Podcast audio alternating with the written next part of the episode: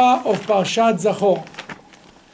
Parshat Zachor, we're going to read not this Saturday, next Saturday. What is Zachor?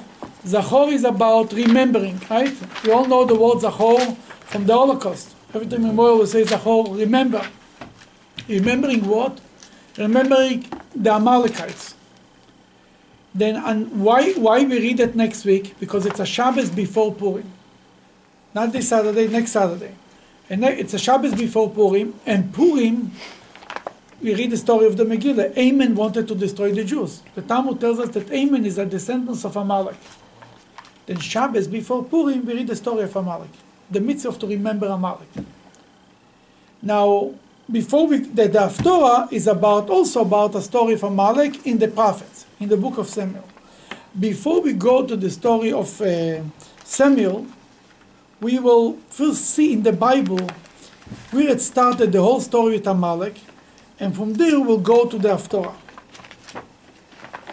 Then first we'll open on the end of uh, Parshas Beshalach, on page 343.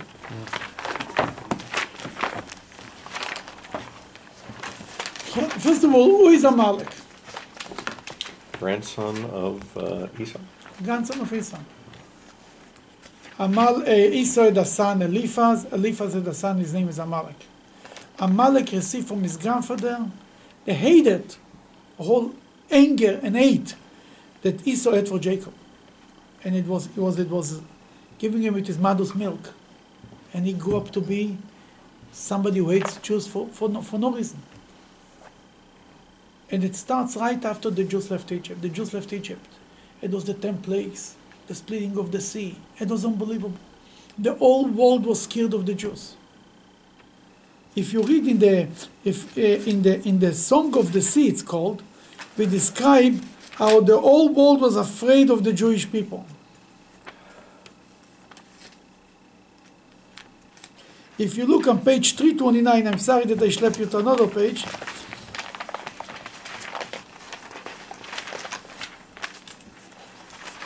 Three twenty-nine. That's the Song of the Sea. Read number fourteen. Nations heard and shuddered. Terror gripped those who dwell in Philistia. Edom's chiefs then panicked. Moab's heroes were seized with trembling. Canaan's residents melted away. Melted away. People were scared to death of the Jews. Nobody would dare to touch the people of God. And then doesn't take long. They go out from Egypt. We go back to page 343. Before we turn around, Amalek came. Amalek arrived. Read it, please. Amalek arrived and attacked Israel there in Rephidim. Amalek arrived. Arrived from where? From nowhere. The Jews didn't go on his way. They didn't Jews, the Jews didn't try to take his land. Nothing. Amalek came to fight with the Jews. The other nations, the Jews were on the way. Some fought, it, some cooperated. That's normal. Amalek came from nowhere to fight the Jews. He couldn't stand that the Jews are successful. And that's an Amalekite. Somebody waits the Jew just because he was a Jew. Not because he's taking away his territory, not because he's competing with them, not because anything, nothing. He hates a Jew lives in New Zealand. You never met him, you don't know who he is. Just like this. That's Amalek came and attacked the Jews in Rephidim. Okay, continue. Moses said to Joshua, Moses said to Joshua, Choose men for us, and prepare for battle against Amalek. Tomorrow I will stand on top of the hill, and with the staff of God, uh, God in my hand. Joshua did as Moses had told him, engaging Amalek in battle. Moses, Aaron, and Hur went up to the top of the hill. As long as Moses held his hands up, Israel would be winning. But as soon as he let his hands down, the battle would go in Amalek's favor. When Moses' hands became weary, they took a stone and placed it under him, so that he would be able to sit on it. Aaron and Hur then held his hands one on each side, and his hands remained steady until sunset. Joshua was thus able to break the ranks of, the, of Amalek and his allies with the sword. Then what Joshua accomplished? He was able to do what? Break the ranks of Amalek. What does this mean? It's a military term. It's conquered them, basically, beat them in battle. In Hebrew, vayachlosh. Vayachlosh means he made them weaker. He didn't conquer them completely. He didn't eradicate them. He made them weaker. It means they are still there. Hmm. Tomorrow they're still there. Yeah, you won this fight, but you're not. You, you didn't get rid of them. This nudnikes, this pain, will be there again and again. Here comes a divine uh, revenge. Go ahead. You want to read, please. God said to Moses, Write this as a reminder in the book and repeat it carefully to Joshua. I will totally obliterate the memory of Amalek from under the heavens. Moses built an altar and he named it God is my banner. He said, The hand is on God's throne. God shall be at war with Amalek for all generations. Here comes something unu- unusual. It's not the Jews are in the, at war with Amalek. God is at war with Amalek. Why? Because Amalek wanted to show that God is not the boss. God made miracles, made the Jewish people the strongest nation. Comes Amalek and said, uh, uh, I can fight them. I'm not afraid of God. Amalek's war against the Jews was not against the Jews. It was against what Jews represent. God. That's what he was against. And as the Medrash brings this, this amazing example of a bathtub, a mikveh, a swimming pool is very hot. Nobody dares to jump in. Comes one Meshuggah jumps in. He burns himself up. But you know what? It's not so hot anymore. People are not afraid anymore. Say, oh, he did it and he came out alive. Eh, I can do it. Close it down. He cools it down. The Jewish people, the world was in awe of the miracles that God made to the Jews. Came Amalek, he fought the Jews, he lost the war. But you know what? Eh, They're like everybody else. The fear is gone. It's like the terrorists today. I mean, they can lose a lot more. Oh, what happened in Israel? After Six Day War, the Israel had the, what it's called the, the, the fear. People were, the nations were afraid to start up with them. And then little by little, Israel lost it. Now, everybody's on the hood and everybody can fight with them. And it's, it's called in Hebrew koach. I don't know what the word for it in English, but there is a word for it that you, that you, you, you, have, you have a power that people are afraid to start up with you. You don't even have to fight. Nobody, there is no wars America needs to be in, in, involved, really. Nobody starts up with America because they're so strong. America sometimes gets get involved in wars in other places, but nobody uh, lately came and said, "I'm going to attack the United States of America." They are so strong; they don't need to. They, nobody even dare- dares to, to do it. That's what the Jewish people lost by the attack of the Amalek. That God says, "This war is my war." Rabbi, didn't didn't God know when He uh, basically created Esau, you know, and promised him to have many nations for his mother, actually, to have many nations that something like this would happen? He he knows the outcome. But he knows the outcome, and what was the outcome is two separate things. Amalek were the one, they didn't get a prophecy from God to go against the Jews.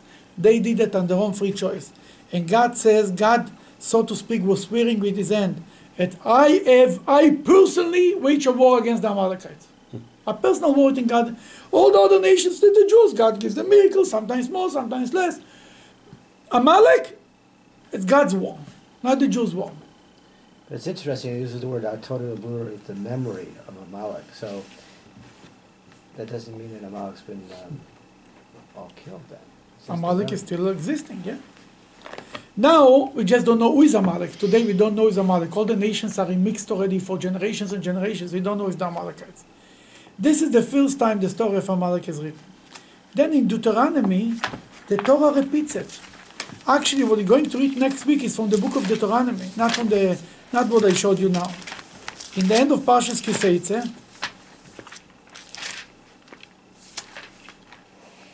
one second, we'll find it. Page 989.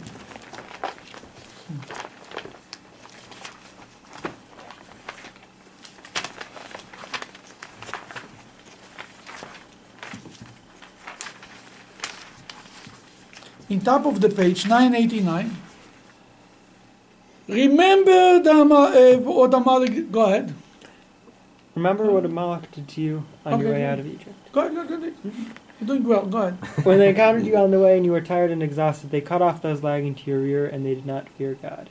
Okay, first of all, remember what Amalek did to you. Number 18, the word, when they, what they did? Encountered. Encountered you on the way. It's encountered, but the word in Hebrew is an unusual word. Asher karcha baderech. Korcha, if you look at number 18 on the Hebrew side, the second word, korcha, you see it? In the Hebrew side. Korcha could also mean he cooled you off, he cooled off the fear of you. Later we learn now it says a spiritual meaning. But he cooled off the fear from the Jewish people of the world is not afraid anymore. And you were weary, right? Tired. And tired. And they did not fear God. It's not, you know, this is a trans, this is a commentary. What's written is and, and, and not feared God. You can say it on the Jews, or you can say it on the Amalekites, this line, and not fear God. Rashi says it's talking about the Amalekites. Mm-hmm. Now God gives a special order, a special mitzvah. Number 18.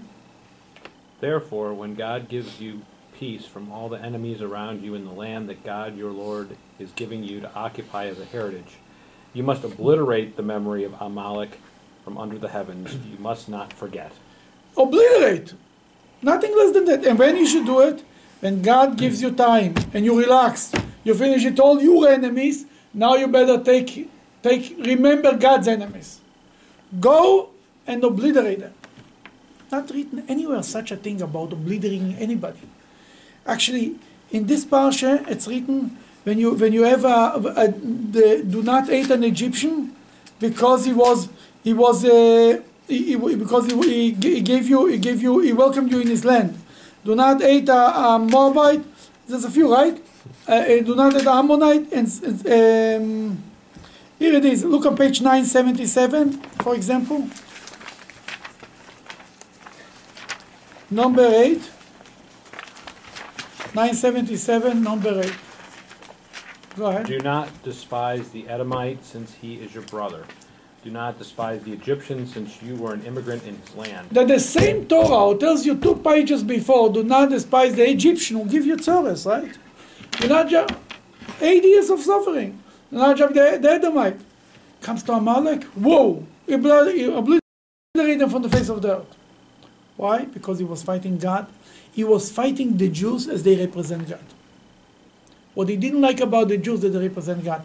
Actually, Hitler also said it. Mm-hmm. That the Jews represent something above logic, above nature. They, they represent a believing God, and therefore we have to obliterate them. That's exactly the same language that he was using. And we have it once in the book of Exodus. Then we have it in the book of Deuteronomy. It's considered Mishneh Torah. You know, the book of Deuteronomy is like a repetition. Moses said a, a speech in five weeks before he died. It has a different category than the first four books of Moses. First book is God said to Moses, say to the Jews. The fifth book is Moses' monologue to the Jewish people.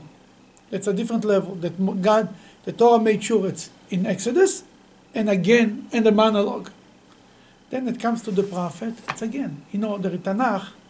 The Tanakh is, the, is, the, is divided in three general categories. Tanakh stands for the Bible. Taf, the letter Taf stands for Torah, the five books of Moses. The Nun stands for Nevi'im, prophet. And the Chaf stands for the word Ktuvim. Ktuvim is scriptures. The book of the book of Esther, the book of Ruth. Right. Uh, it's called writings. It's uh, the book of Psalms. All of these are called scriptures. Then the story of Amalek is in the Bible, in the prophet, and in the scriptures. Everywhere. Now we'll read it where it's in the script, in the in the in the prophets. That's the Haftorah. Are we commanded to hate Amalek? I don't see that we're actually we're commanded to uh, to uh, obliterate them, whatever that means. But are we commanded to actually hate them? So. Probably easier to obliterate someone if you don't like them.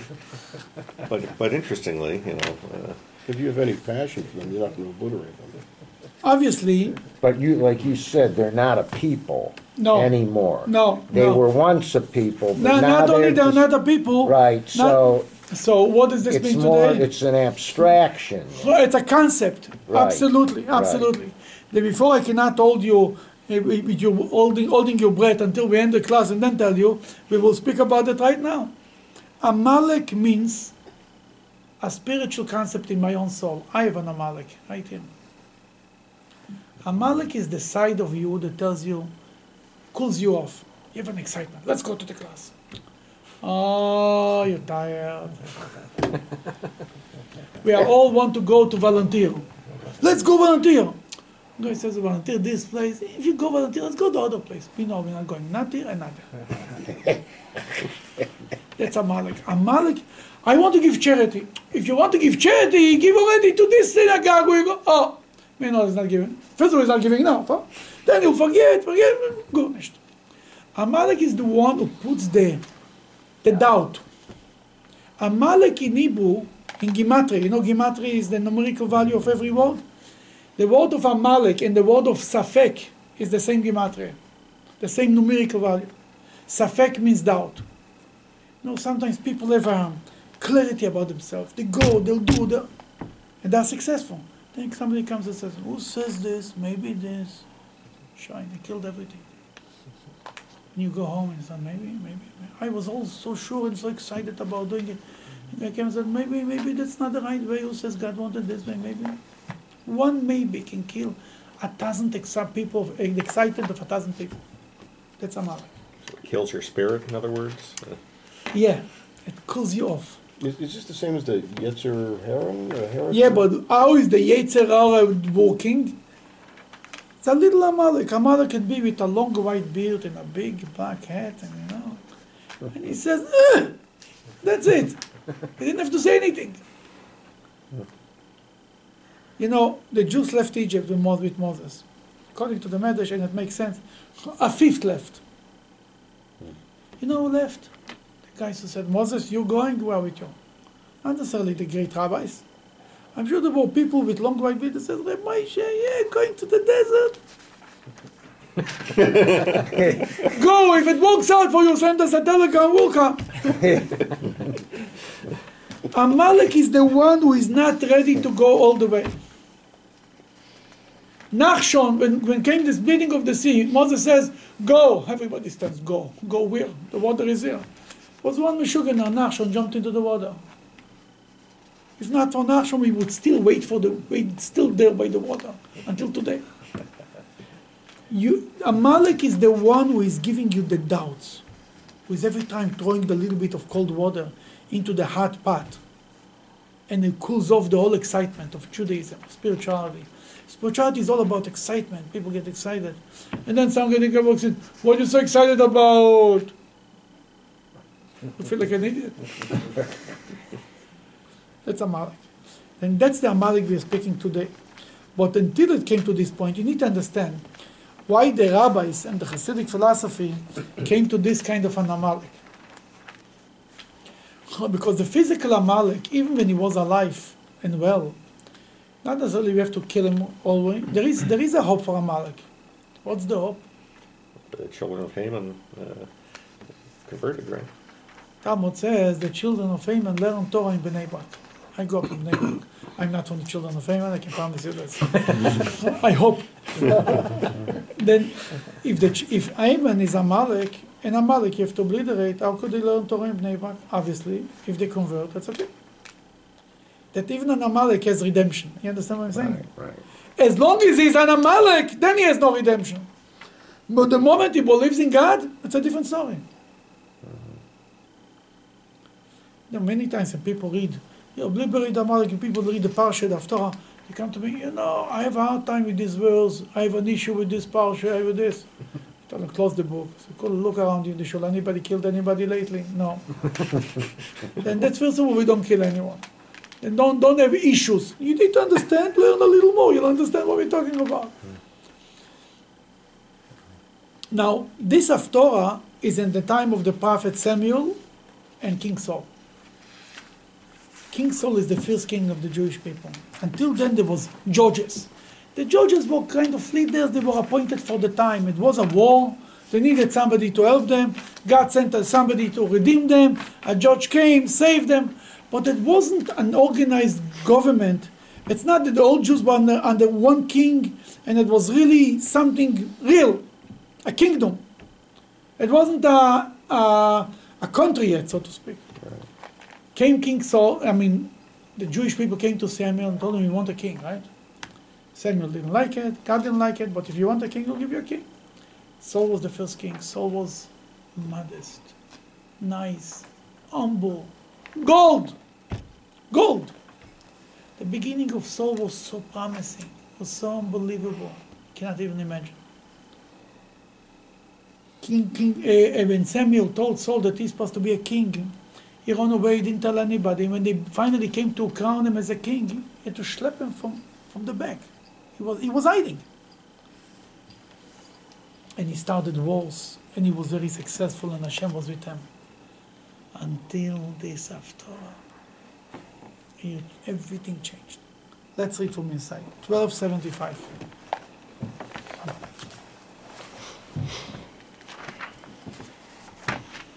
Mr. Martel, you want to start? And Samuel said to Saul, God sent me to anoint you king over his people Israel. Therefore, listen to God's words. This is Okay, here it was after Saul made a few wars and conquered the Philistines and put pla- things into place and made already kind of a Jewish uh, country, a Jewish land. And he, so to speak, rested from his enemies, right? And we read just in the Torah that when you rest from your God will give you rest from all your other enemies, then you should go to obliterate Amalek. Okay, This is what the Lord of hosts says. I remember what Amalek did to Israel, waylaying him when he came up from Egypt. Now go And when, when was how much was from King Saul until the time they left Egypt? From the time they left Egypt until King Saul, That was 400 years. 350 years. Okay. was a while, right? But God says, "I didn't forget what Amalek did to you. Therefore, go now." Now go and strike down Amalek and utterly destroy all that they have. Do not spare them, but kill man and woman, child and infant, ox and sheep, camel and ass. Do not leave anything. Sounds very not politically correct, you know. I don't know if you substituted the word ISIS in there, you'd get a lot of agreement oh, today. Oh, exactly. Amalekites are in every generation. They're the people who kill people for no reason, for no nothing. That's that represents Amalek.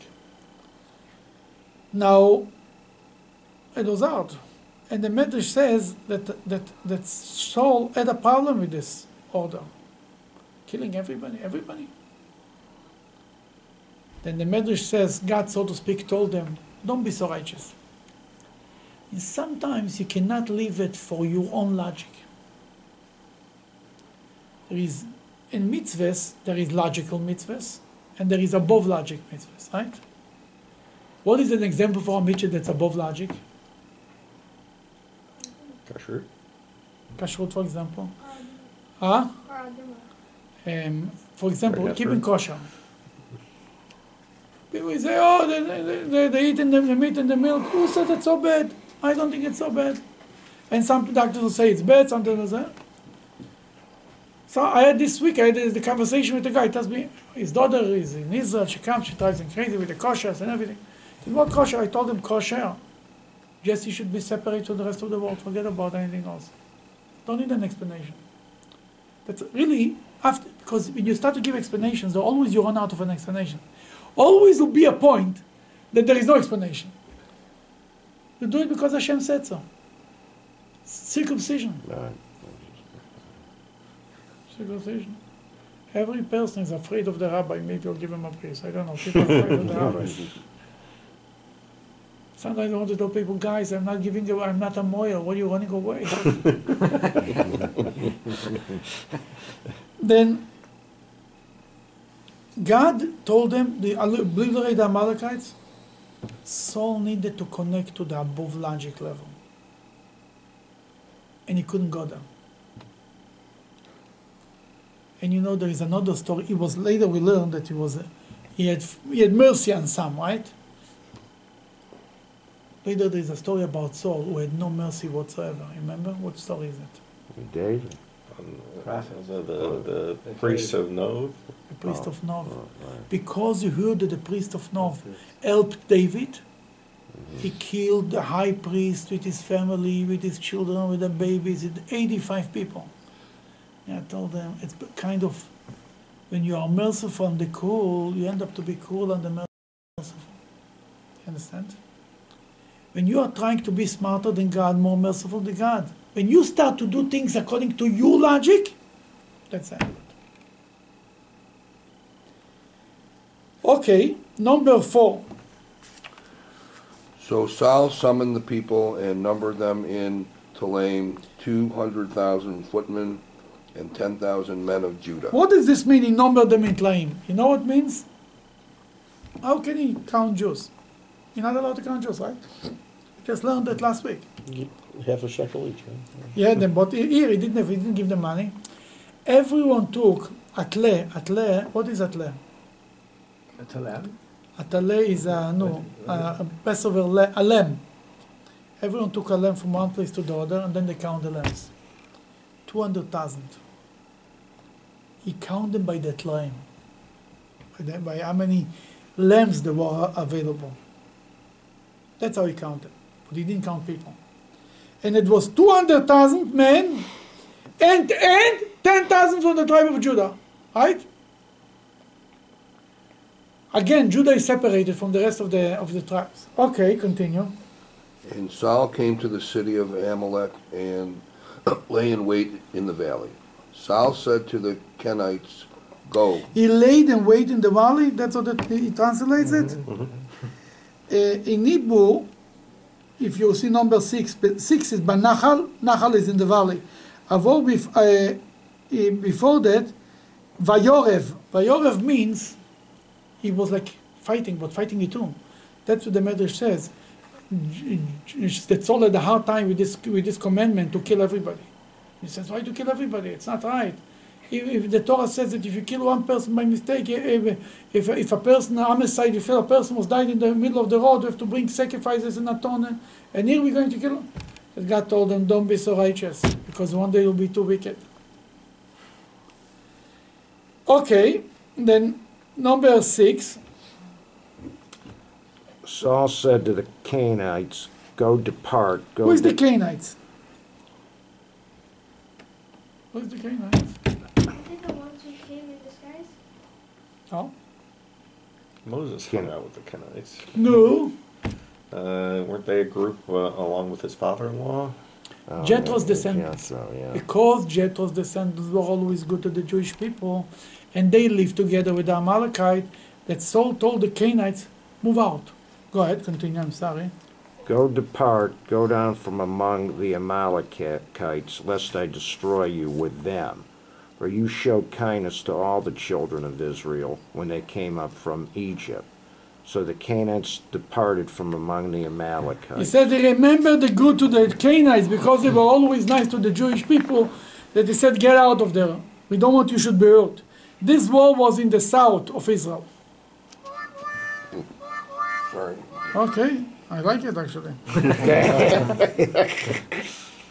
okay, continue, number seven. And Saul struck down the Amalekites from Havilah all the way to Shur, east of Egypt. He captured Agag, the Amalek king, alive, and utterly destroyed all the people with the edge of the sword. Ah, he captured Agag alive, and the whole nation. He destroyed every. He destroyed the whole people. The people he destroyed everybody. Okay, what happened later? Continue. But Saul and the people spared Agag, also the best of the sheep, oxen, fatlings, lambs, everything of high value, and would not utterly destroy them. Okay, okay, okay. But here it's written spared. In Hebrew, number nine, the beginning of the verse starts Vayachmol. Spared. Why spared? Why? He felt bad to destroy them. Not because he felt bad, because he was merciful. If he would be merciful, why he wouldn't kill the, kill the babies? He only spared Agag, the king, and the cows. They can use the cows. Because he wanted, he says, why destroying it? We can, we can have a good uh, picnic. Steak dinner. Exactly. Yeah, he That wanted, he did weren't he wanted to instructions. do it for his uh, for his own sake. Yeah. Oh. Then why kept the, the king? Because he wanted to bring the king alive. I conquer them. Look, he killed the king. Nobody knows there was a king. Nobody saw him. Bring the king alive. That's a party. That's a parade of success. He wanted to take credit. And could be there is other commentaries who say that in that time it was almost like a Geneva uh, a convention uh, agreement that you don't kill kings. The idea is, you know, every king doesn't want to be killed. There's a- Everybody else can, can kill, but the king don't kill. then, because that was the custom at that time, not to kill the king, that, that, that, that Saul didn't want to kill the king. Out of respect. But that's not what God said. Oh, He didn't understand. then it's written Saul wanted to spare Saul and the people, not only not only the people, right? So, but Saul and the people spared the God. Hamal means they felt bad. They, they wanted to keep Agag, and also the best of the sheep, the fatling and the cow and the lamb and all this stuff. Yeah. Continue. But everything with that was despised and worthless, they destroyed utterly. Then God's word came to Samuel saying, Everything that was not important, they destroyed. But the good stuff, they kept for themselves. It's not written here that they want to offer sacrifice, nothing. They kept it for themselves, right? Okay, continue. Then God's word came to Samuel saying, Okay, Oy, I regret that I made Saul king. I regret, God says, I regret that I made Saul king. God regretted the first time when he created the world, he created man. It's written by Nochem Hashem. God regretted. That's why he brought the flood. He says, I regretted, God says, I regretted I made Saul for king. Why? He turned his back from following me. He has not performed my commandments. And it grieved Samuel. And he cried to Sure. God all night. He grieved Samuel so badly that Samuel cried all night. Samuel loved the soul. Such a nice boy, such the perfect valedictorian, the best boy in town. Couldn't get any better than that. Humble, strong, nice, handsome, whatever you want. If we lose them, then who will? That Samuel prayed the whole night, maybe, maybe to change the decree of God, but that didn't happen. Number twelve. And when Samuel rose early in the morning to meet Saul, it was told to Samuel, saying, Saul came to Carmel, and behold, he set up a monument for himself, turned and left, and went down to Gilgal. He set up a monument for himself. Saul, the humble guy, is setting up a monument for himself. That was the problem. This is way up north of it. It's in Carmel, right? No, no, there is another Carmel in, in Hebron. Okay. But later he went to Gilgal. Where is Gilgal? Isn't that northeast? Also not too far from there. But this is not the Carmel uh, the, Yeah, uh, Haifa. No, Okay. no. It's the Carmel in in in in, uh, in Ar Hebron, the Hev- around Hebron Mountain, somewhere down. Then uh, then then he said he heard that Saul set himself a monument. I'm a macher. I won the fight. That was a war of God. It's God's war against Amalekites. It's nothing to do with you, Saul. Saul put himself in between. That was the problem. Okay. And then he's going to Gilgal. Gilgal was the temple was in no, the temple was not in Gilgal at that time. But the temple was in Gilgal. At that time the temple was already in Nov. Or No, okay. No, Shiloh was destroyed. Mm-hmm. Shiloh was Was right it before that. Okay. It was It was in Nov already. Givon, or maybe in Givon, one of these. He went to Gilgal because that was the first place the Jewish people entered to Israel. They set up the temple there for 14 years. That was like the key to Israel. so to speak. Okay. Samuel went to, vi- to meet him there. Go ahead. And Samuel came to Saul, and Saul said to him, Blessed be you of God, I have performed God's commandment. Ay, ay, ay, ay, ay, ay, ay. Samuel, Saul says, Akimoisi dvar Hashem. I fulfilled God's commandment. He meets Saul. He meets Sam, Samuel is his mentor. Samuel is his prophet. Samuel is the one who made him king. Samuel is the one who gave him the order. He comes to Samuel, gives him two hands. I fulfilled the will of God. And Samuel said, Then what is all this bleating of sheep and lowing of oxen which I hear? What I hear, tell me what I, I hear something. I'm wrong. You know, all the good-looking ones. Do hear something? Maybe I'm dreaming. Saul said, They have brought them You from want to the- continue? Uh, Saul said, They have brought them from the Amalekites. For the people spared the best of the sheep and oxen to sacrifice to God your Lord, and the rest we utterly destroyed. Oh, here is also another problem. Your Lord. Huh? Your Lord. He said, he bla- first of all, he blamed the people. He said, the people spared. In the beginning, we read, Saul and the people spared. It wasn't just the people. He right away threw it off him. He blamed the people. And now it's sacrificing to God. Number two, oh, it's sacrificing for God. Nobody was thinking about sacrificing the when they took it. They were thinking about the good shish kebab, you know? they were not thinking about God. Suddenly, Samuel gives them the look. He says, no, it's for God.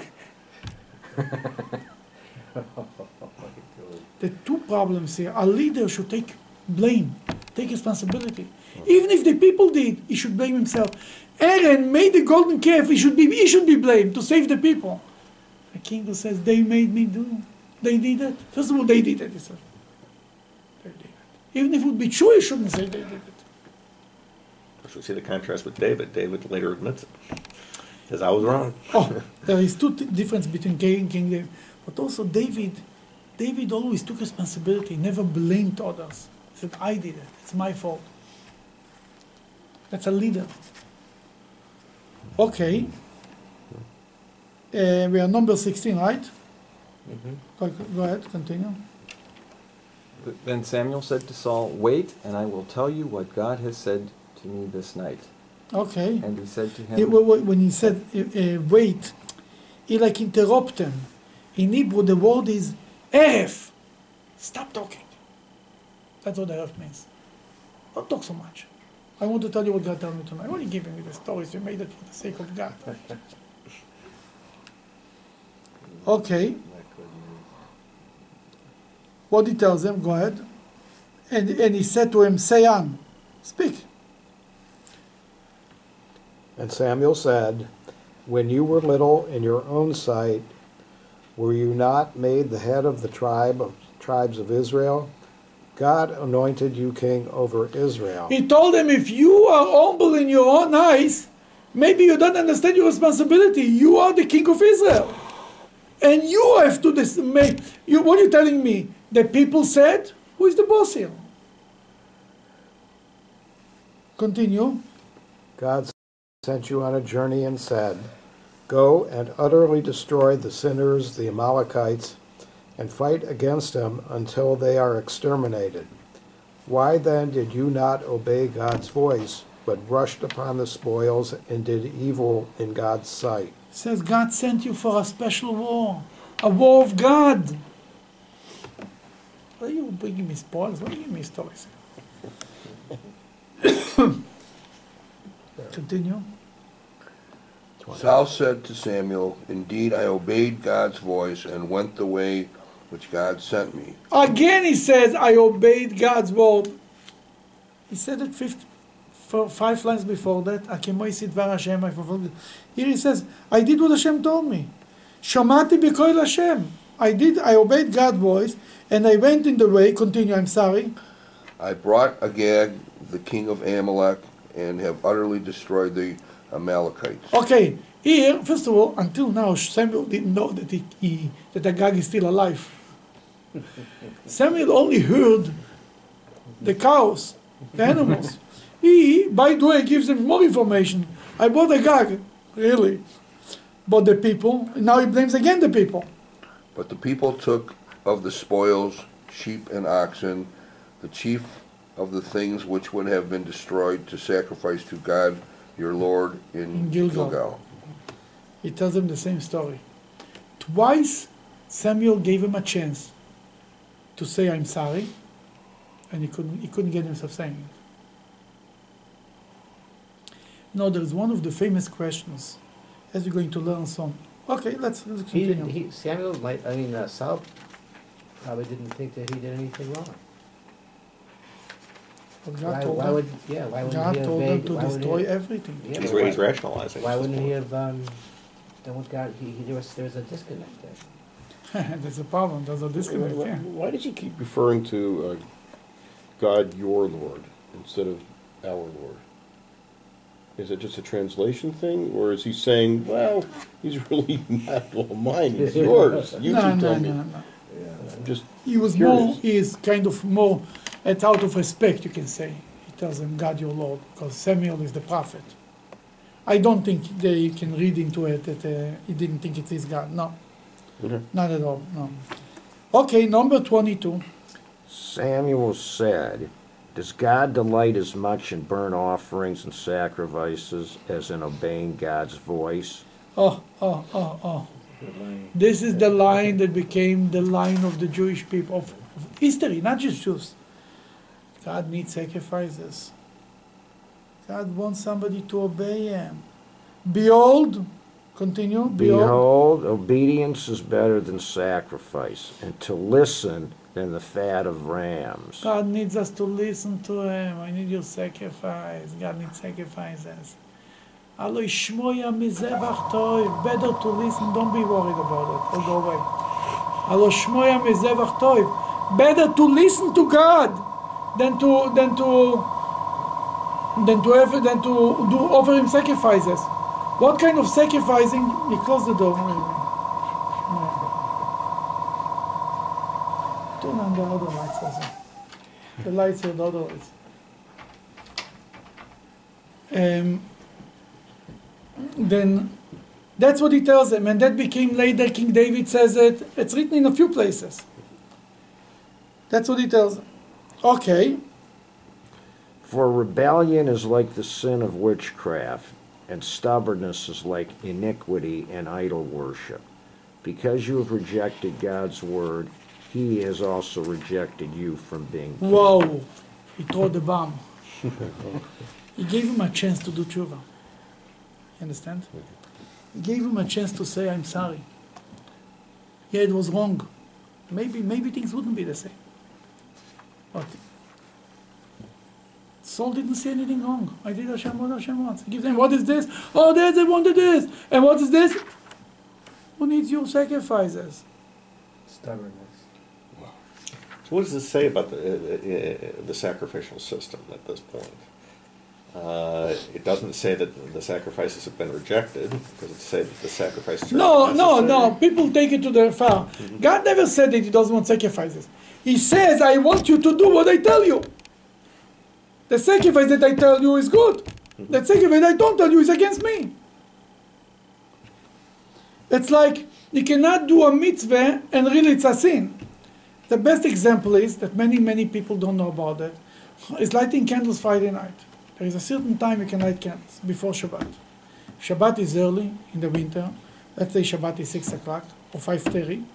If you that you have to light candles before five thirty. If you light candles after five thirty, not only you don't do God's mitzvah, you're you're you're disobeying God because you're not allowed to make a fire. Then we are. That's exactly what King David, what, what Saul wanted to do. Like Samuel will tell us, better to listen than offer sacrifices. I need your mitzvah, I need the candles, I need you to listen. That's what I need you. God wants us to listen to Him. Whatever He tells us, just do it. Don't be smarter. Don't be smarter, Alec. Do better than Him.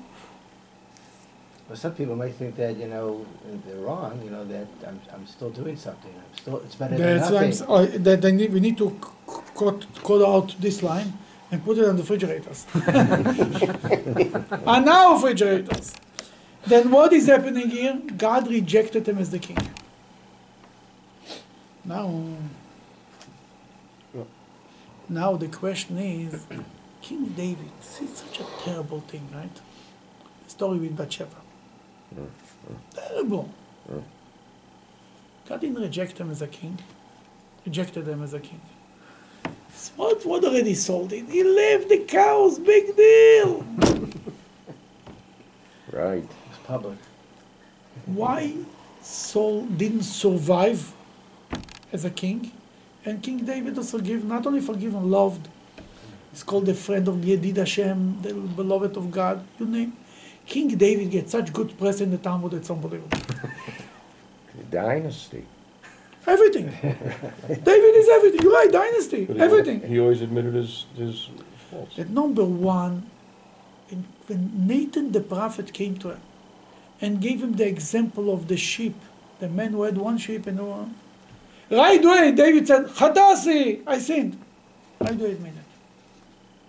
They say that lately came out a study in America that doctors that admit, that apologize, have much less lawsuits. Sure. Doctor comes in and says, I'm sorry, you made a mistake. That's what happen, I'm a human. If you don't apologize, oh, we'll haunt you forever and ever. That's the same story. David says, I'm sorry. I sinned. Sam, uh, Saul couldn't, he couldn't say it. He, could, he couldn't get the word out of his mouth. Later he did it. But here he couldn't. That's number one. But number two, it's even something more important. The sin that David made was a personal sin. No? It's a woman. So it's his business, so to speak. King Saul, the sin that King Saul did, affected the whole Jewish people. Here we had an opportunity to eradicate the name of Amalek on the face of the earth, so to speak. Get rid of animosity to the Jewish people forever. He kept Agag alive. That night that Agag was alive, he pregnant a woman, and then continue. Haman came out from this. It's not. A, it's not about. Depends what is the sin. There is one person that is doing a personal sin. Fine. Then there is a sin that affects the whole nation. It's much worse. There's no forgiveness on that, because we can forgive you a new sin, but what you caused to other people. Now, not just caused. The story of Purim was because Haman was a descendant of Amalek.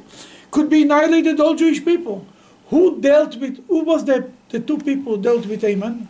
Mordecai and Esther from the tribe of Benjamin. Mordechai and Esther, descendants of King Saul. Kind of, my friend, if you mess up, you mess up for your own kids, they will have to clean up. Now, there's all discussion now in, the, in, in America, if you leave so much debt for the children and grandchildren, yeah, whatever we mess up, the grandchildren will, will deal with that.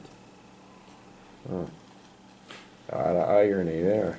irony. By the way, the Talmud is good on this type Right, of thing. The irony that Right. shows every time. Everywhere. Every time, ah, yeah, you did it. Ah, you grandfather. Oh, welcome, enjoy it.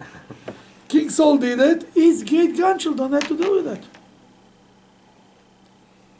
That's why he lost his kingdom because it was something that affected the whole nation. If somebody, if a, if a leader is doing something personally wrong, he can be forgiven. If he's doing a mistake in the in the way he runs the country, if he gets a, like let's say gets the, the country involved in a war that was not needed. If it was not needed, I'm not saying it was, but in, in theory, that's much a bigger sin that a king, that another president did something personal. Fine, it's not nice, isn't it? It didn't affect the whole nation. That's the difference between Saul and David. That was Clinton's excuse. I know. Number 24. Saul said to Samuel, I have sinned, for I transgressed God's commandment and your words, because I feared the people and obeyed their voice. Ah, now he's blaming again the people. If you're the people, well, you're the. That's what that's what King uh, Samuel told in the beginning. If you are humble in your own eyes, if you are small in your own eyes, don't forget that God made you the king of the Jewish people. Don't tell me you fear, you fear the people. You're the king. You set the rules. You know there is by King David. Twice when Saul was running after him, there was two opportunities. Saul came. Saul went into a cave to relieve himself. And in the cave were hiding David and his people. And they wanted to kill Saul twice. And David says, You don't touch him. They were running from Saul who wants to kill them. They were so. David said, No, you don't touch him. David exercised leadership. Your Saul couldn't exercise this leadership. Hmm. Now, Go now therefore, please pardon my sin and return with me, so that I may worship God. Samuel said to Saul, I will not return with you, for you have rejected God's word, and God has rejected you as king over Israel. Too little, too late. Now, it says, eh, Forgive me and come back with me. The whole crowd is waiting for him. If so, if Samuel is not coming back with them, it's like a nobody. He says, "Let's go back to the people, and at least show me solidarity." I will not return. S- Sa- Sa- Samuel didn't want to. Go ahead. And Samuel turned around to leave. Saul took hold of the corner of his robe and it tore. Which robe? Who is Rob? What's this? Saul's Sa- robe. It's ambiguous. Samuel's It Rob. says Samuel. Some people say Saul, some Samuel's robe. Samuel is known for his robe. His mother made him a robe when he was a little boy. Even later, you know the story of Saul going to uh, witchcraft to a woman who, who can bring people up in The. Witch of Endor. Yeah, in, of, in, in Bendor Endor. Yeah. and Endor, yeah. And she went, he went there, he says, bring me up a person. She brought up Samuel. That the way the Bible describes Samuel, she said, oh, I see a man with a coat. Hmm. Even in afterlife, the coat was there. You know, certain people have a certain symbol. You see them all always did the same coat, did the same thing. That was Samuel. Then it, he was he was he was try, kind of trying to beg Samuel to go with him, beg him to uh, uh, turn around and a piece of this was torn. What happened? Okay. Samuel said to him, God has torn the kingdom of Israel from you today and has given it to a neighbor of yours who is better than you. God turned the turn it all them. God turned the, the, the kingdom from you because the kingdom mental of leadership, so to speak. Don't, don't waste any time either. And and he says he gave it to somebody better. You didn't tell him David because he was afraid he will kill him or something. He didn't tell him who. And I don't think Samuel at that moment also didn't know. He told him it'd be somebody better than you. Now, at that point, Samuel didn't know. Later, he know about it. Didn't um, David also rip off a piece from Saul's garment? Later in the story, when David was finding, he was, had a chance to to kill Saul in the in the cave, Right. he tore a piece of his clothing, and then he came out and told. Right. And when Saul saw that he tore the piece of the clothing, he said, "Ah, talking about irony." He said, "Ah, I remember. That's you, that you're the king." Then, only then, Saul clicked that David is the king, because he told them. When he tore the clothing, God gave it to somebody who's better than you. And this guy tore the, his clothing, his piece of clothing. He said, "Oh, he made, he made the, the link, the connection." all connected. Number two, only 29. 99. Go ahead. And also the eternal one of Israel will not lie or change his mind, for he is not a man that he should change his mind. That's very interesting. He says God will not change his mind. It's done. Because usually there is a concept of tshuva. God repents. God forgives.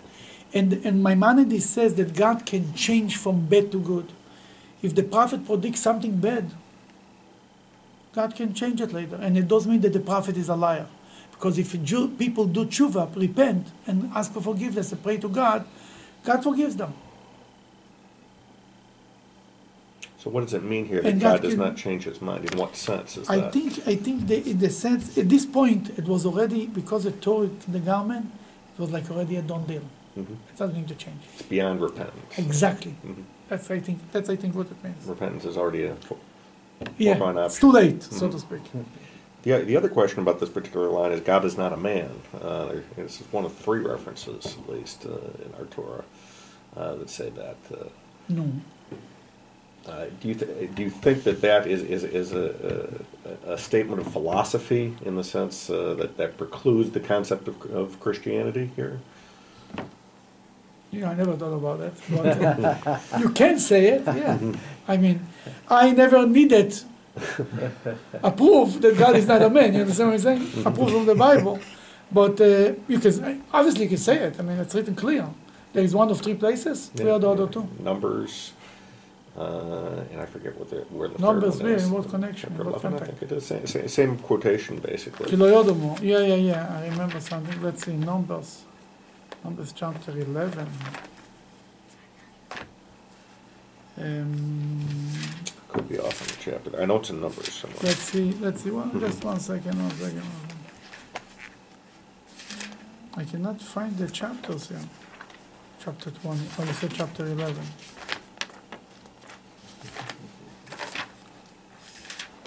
Chapter 11 should be after this.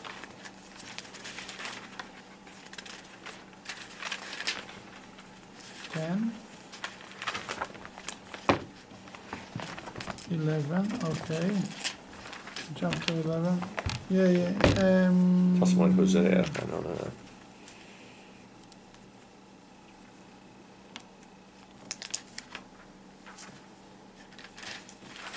I said, it may not be chapter 11, but I know it's somewhere numbers. That makes sense, it's here somewhere.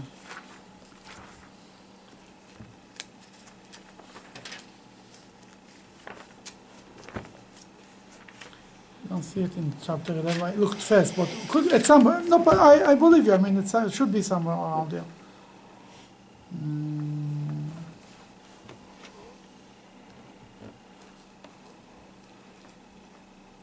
So another Haftorah from Hosea. It makes sense, but I, again, that's, it's, it makes sense, but I, I never thought about it, but it makes sense, yeah. Number three. Go ahead. Then he said, I have sinned, but please honor me now before the elders of my people and before Israel, and return with me, so that I may worship God your Lord. So Samuel returned with Saul, and Saul worshipped God. Then Samuel said, Bring here to me a Agag, the Amalek king. And God came to him cheerfully, saying, Surely the bitterness of death has passed. He thought it's over. Samuel's such a nice guy, you wanna do it to him? Little does he know. And Samuel said, As your sword has made women childless, so shall your mother be childless among women. Then Samuel hewed Agag in pieces before God in Gilgal. And Samuel went to Ramah, and Saul went up to the house of Giva of Saul. Now, that ever since then, there was a meeting between Saul and Samuel? I don't think they ever. I don't talked think they again. never talked again. That was it. I think one more time Saul, Saul came to Samuel. For what? I don't remember what happened. It says that Samuel never went to see Saul again. Yeah. Saul came to Samuel. Uh-huh. Maybe. Well, we know after Why death. did Samuel he need a reason to kill Agag? What do you mean? What do you mean? Since, since your sword has He just told them an explanation. You're a murderer, that's why I'm killing you. Yes. no, he killed him because he's an Amalekite, but he says you have another reason, not just because you're an Amalekite, because you're a killer. But isn't it Ama- because he's Amalekite uh, enough of reason? Just what is he? What is he saying? What? Why is he saying that? Because He gave him another reason why he killed him. Then what, I, what is going on here is what the, that's what that's the story with Samuel. It's Saul, that Saul didn't finish the job, and then comes that's in the prophet. Then in the scripture is the book of the Megillah, the story of Haman. I wanted to destroy the Jewish people, and since then, whenever we see uh, a person, a leader who hates Jews for just Jews, I heard a story from the chief rabbi of Israel, Rabbi Lau. He says he once he was in New York and he met with the mayor of New York, Ed Koch. And he told them, he introduced himself, he says, I heard that you're a Holocaust survivor, tells Rabbi Lau. I'm also a Holocaust survivor. Then he looks from like he he from New York like pretty happy. How are you a Holocaust survivor? That he told them once he went for a trip of mayors to Berlin. They gave him a trip. Mayors from all over the world and he says they went to the to the office of of Hitler, and on the floor was was a big globe, and on the globe was numbers in with a with like, like with a with a big with a pen with a red pen whatever. Numbers. I Said what's the numbers? They told him Hitler made sure to know in every country in every place how many Jews are there. In one place was written one one Jew. Mm-hmm. That Ed Koch told them, I'm also a survivor. Because really Hitler's plan was to kill everybody. Get rid of everyone. Mm. That's a Amalek. Amalek is a is a hater that's beyond logic. When it's an hater that's beyond logic, you have to fight it also in a way that's beyond logic. That's above you can you can you cannot say, oh, but if you feel bad. Because if you feel bad here, if you are as the Talmud says, we quoted before, when you are merciful to the cruel, you are cruel to the merciful. If you spare a terrorist, you will kill another innocent person. You cannot be you cannot be nice. But what does this mean? As we said in the beginning, today we don't have Amalek. What it means today is in our spiritual world, we have to, to, to eradicate the Amalek and Nara, the, the, the doubts, the maybes, the questions, is when you connect to God on above logic level. God said to do it, we do it. Everything will work out. Because in a person, when a Jew is doing a mitzvah like a Brit Milah, he doesn't do it because it makes sense. You ask him, hey, why are you doing a Brit Milah? Uh, uh," he doesn't have a good explanation. I tell people always, and if I, if I would be able, not be able on the beam, can be able with a microphone standing by the door when keeper people come to shul, says, Mr. Joshua, why are you here today? "Uh, my mother told me to come. My wife told me, my mother-in-law, I don't know myself. I came because I felt guilty. Nobody has a good explanation. Now why they're there? Because it's above logic. Because something inside them pulls them to again. And Yom Kippur, it's revealed in every Jew that above logic connection. And that's the connection what we need to we need to re, we need to reveal every day of the year. When you connect to the Jew on this level, you made it. We dig in our soul, we dig and dig and dig until we find this connection that's above logic, and we hook it up. Now you you can fly, you can go anywhere. The moment it's logic, oh, this doesn't make sense, and with this verse I'm not comfortable, and with this I'm not this, and I have a question about it, and I disagree with Rabbi Akiva, and who says Rabbi Tal was right. Everyone is a chochem, everyone is a philosopher. Connect to the, to the connection, to the you, deep connection to God. You connect, it doesn't make a difference who said what. You do it. Good.